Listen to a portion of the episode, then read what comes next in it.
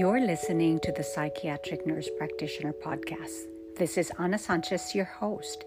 Each week, I share with you evidence based research about mental health disorders. I dispense empathy, hope, and share with you a deeper understanding of what mental illness is. Together, we can raise awareness, improve attitudes, and remove the barriers to mental health. Thank you. Hello, and welcome to the Psychiatric Nurse Practitioner Podcast. I am your host, Ana Sanchez. Today, I will be discussing a sensitive topic on Asian hate.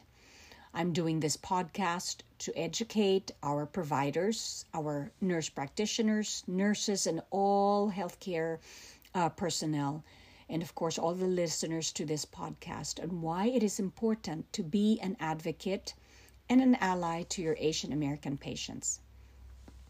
Recently, a gunman killed eight people in Atlanta on the 16th of March 2021. Six of the victims were of women of Asian descent. It appears that the Atlanta shooting is a hate crime. The murder of eight people, including six Asian women, four of them of South Korean descent, were um, hate crime against Asian Americans. But the police have not called this a hate crime. Since the beginning of the COVID 19 pandemic, Asian Americans have um, experienced hate crimes. It has skyrocketed. According to the BBC, an elderly Asian immigrant was shoved to the ground and died due to head injuries. A Filipino American was slashed in the face in New York City by the perpetrator of this heinous crime with a box cutter. A Chinese female was slapped and then set on fire. Recently, a 55 year old Filipino American was recently kicked in the abdomen as she fell to the ground. She was repeatedly stomped on in the head, and this happened near Times Square. Video surveillance showed that there were two people working inside the lobby, but who witnessed that attack but did not do anything. They even closed the door when the attack was occurring.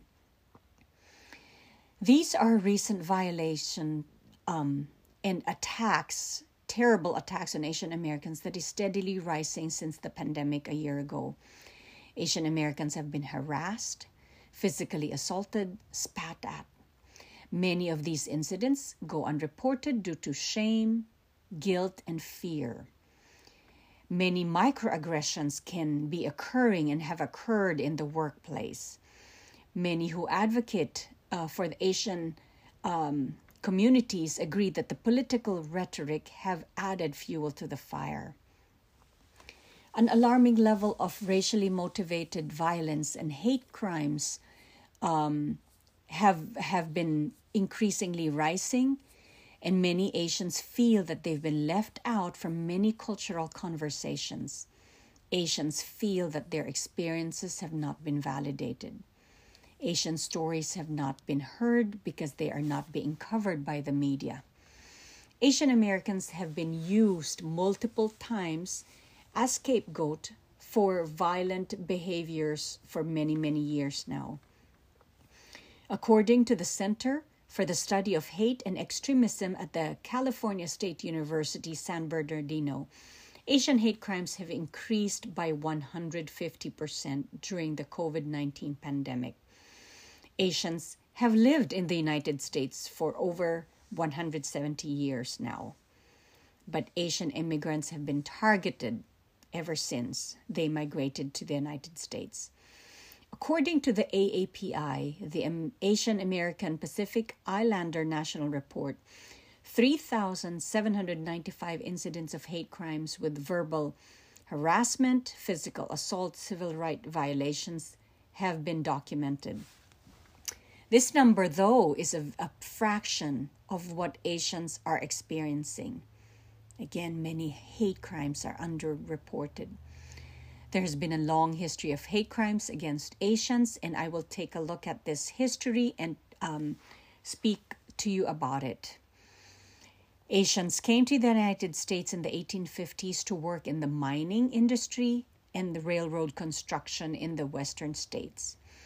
These are low paying jobs that were available to Chinese immigrants, and they filled these jobs willingly. The rhetoric then of Asians coming to steal the jobs started in 1850s. This rhetoric is still being used today. And Chinese immigrants at that time were willing to take these jobs, but had um, felt that they were being targeted because they were willing to pay to to take these jobs. Systemic and institutional racism was put in place by the California Supreme Court that reinforced racism against Asians in the ruling of People versus Hall, so that people of Asian descent could not testify against whites in the court that resulted in white people not receiving any punishment for violent crimes against Asian immigrants. In 1871, a white man was murdered during a riot. There were many white and Hispanic rioters that attacked and put a blame in a small community of Chinese immigrants. 17 Chinese men and boys were killed. Their bodies were hanged on a noose in the town.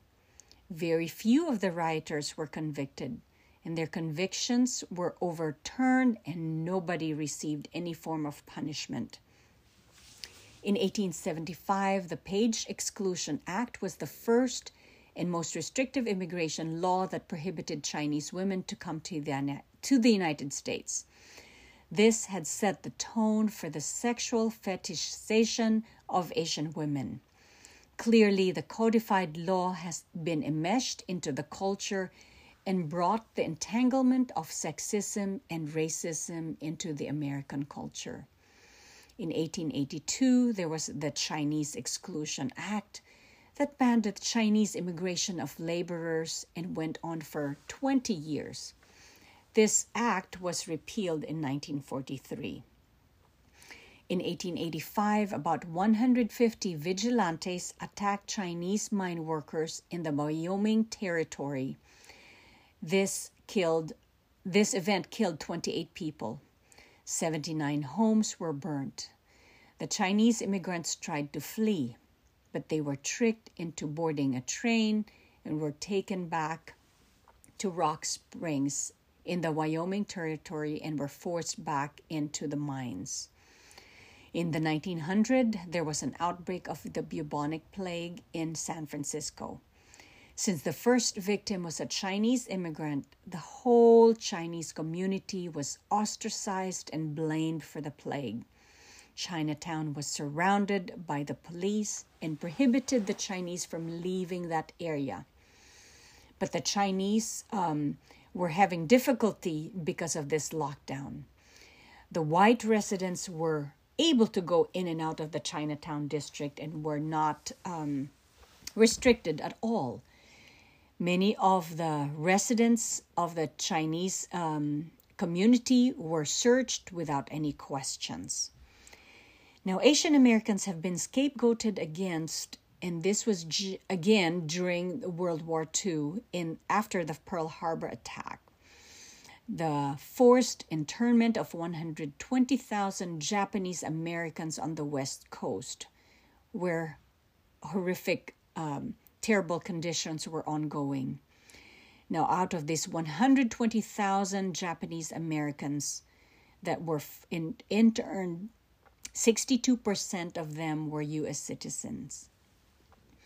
After the Vietnam War, Southeast Asian um, refugees were discriminated and they were hated. Uh, this was in Texas when the Vietnamese shrimpers were attacked by the Ku Klux Klan. Asians are now being clumped into one group due to hate and ignorance. In 1982, a Chinese man by the name of Vincent Chin was badly beaten to death by two men. These men were very angry and blamed U.S. job losses that were caused by the Japanese auto industry. The judge in this case let the two men off with fines and probation because the judge said, quote, these weren't the kind of men you sent to jail. Isn't this the same similar sentiment that the sheriff in Cherokee County in Atlanta shooter um, had said? Quote, yesterday was a really bad day for him, and this is what he did. End quote. Let's look at the other trends that are happening in teenagers. Asian American teenagers um, have been also verbally and physically bullied since the start of the pandemic. The numbers are one out of four Asian American teenagers. Asian women reports that hate crimes are two to three times more uh, than uh, men. History shows cultural objectification in the um, and shows in the Atlanta shooting where six of the women were Asian American females. Um, people think that women or the culture think that the women are thought of as expendable objects for pleasures exotics and foreigners and have been viewed as the virus many hashtags have sprung up to stop asian hate and hate is the virus Marches have been ongoing around the United States to educate and, and talk about awareness about these horrific incidents. In the media, Asians have been found to be objectified and hypersexualized. How many movies have been made with Asian women as these kind of roles? The results in women being objectified and viewed of as um, expendable objects and exotic um, occurring and these are the results. Hate crimes. Asian americans and pacific islanders have been blamed for the pandemic of the covid-19 ignorance and xenophobia is rampant. The rhetoric of many politicians again have been echoed this bigotry and hatred now, what can you do? Learn about the Stop Asian American Pacific Islanders uh, initiative. This is an advocacy group.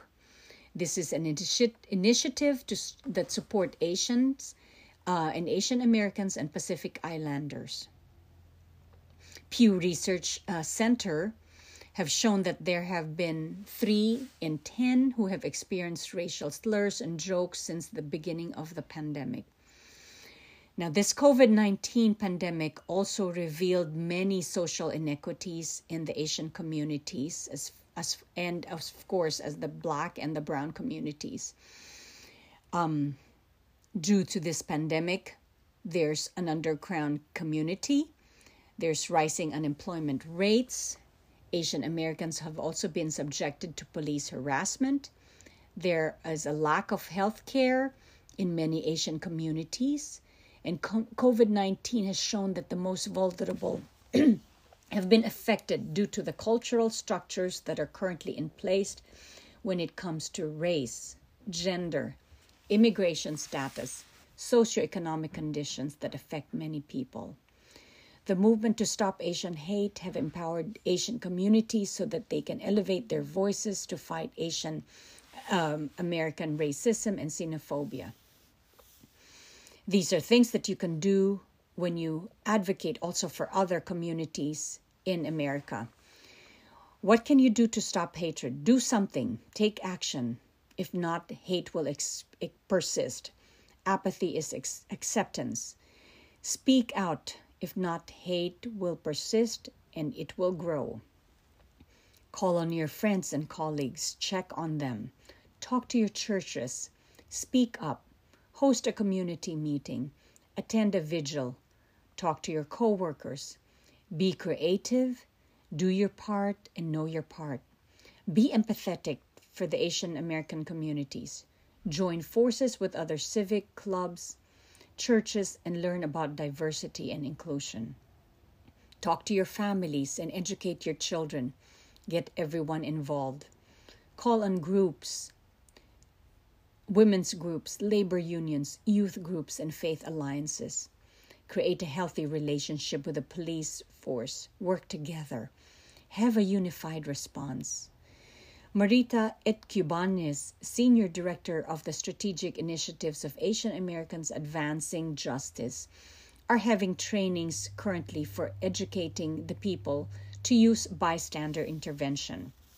Bystander intervention have been used many times, but this one she calls it the 5 Ds.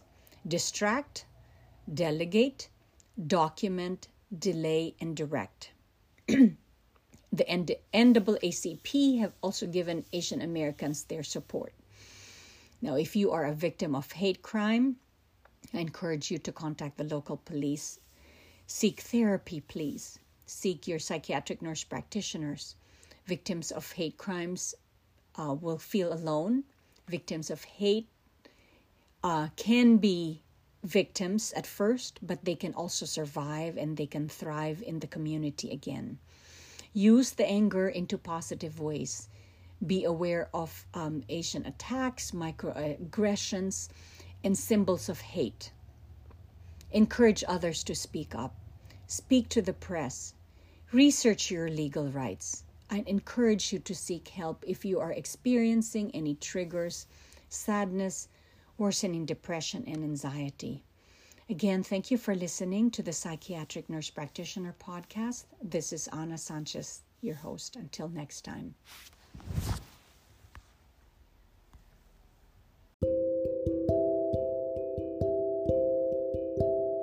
Psych Nurse Practitioner Podcast is a weekly podcast where I share with you my passion in the field of psychiatry. I discuss evidence based research, treatment modalities, psychotropics, and different therapies that we use in psychiatry. My hope is to build a community where we can have empathy and compassion to those struggling with mental health conditions. Find me on social media at Ana Sanchez underscore psych underscore NP and subscribe to my podcast. Thank you.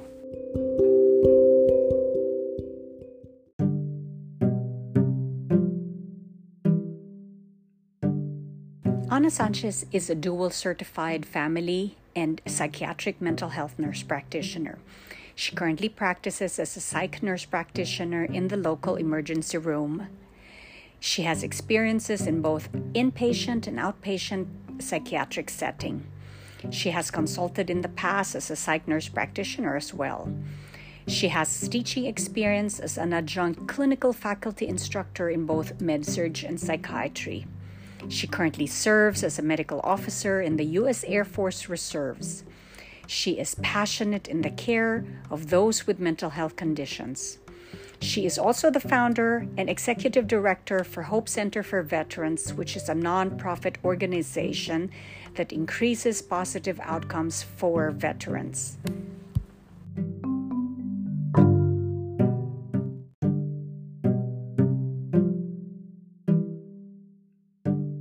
This Psych Nurse Practitioner podcast does not constitute a medical advice. This podcast is not intended to replace a professional psychiatric assessment. The ideas expressed in this podcast do not reflect the position of the speakers, authors, affiliated medical and nurse practitioner organizations. Thank you.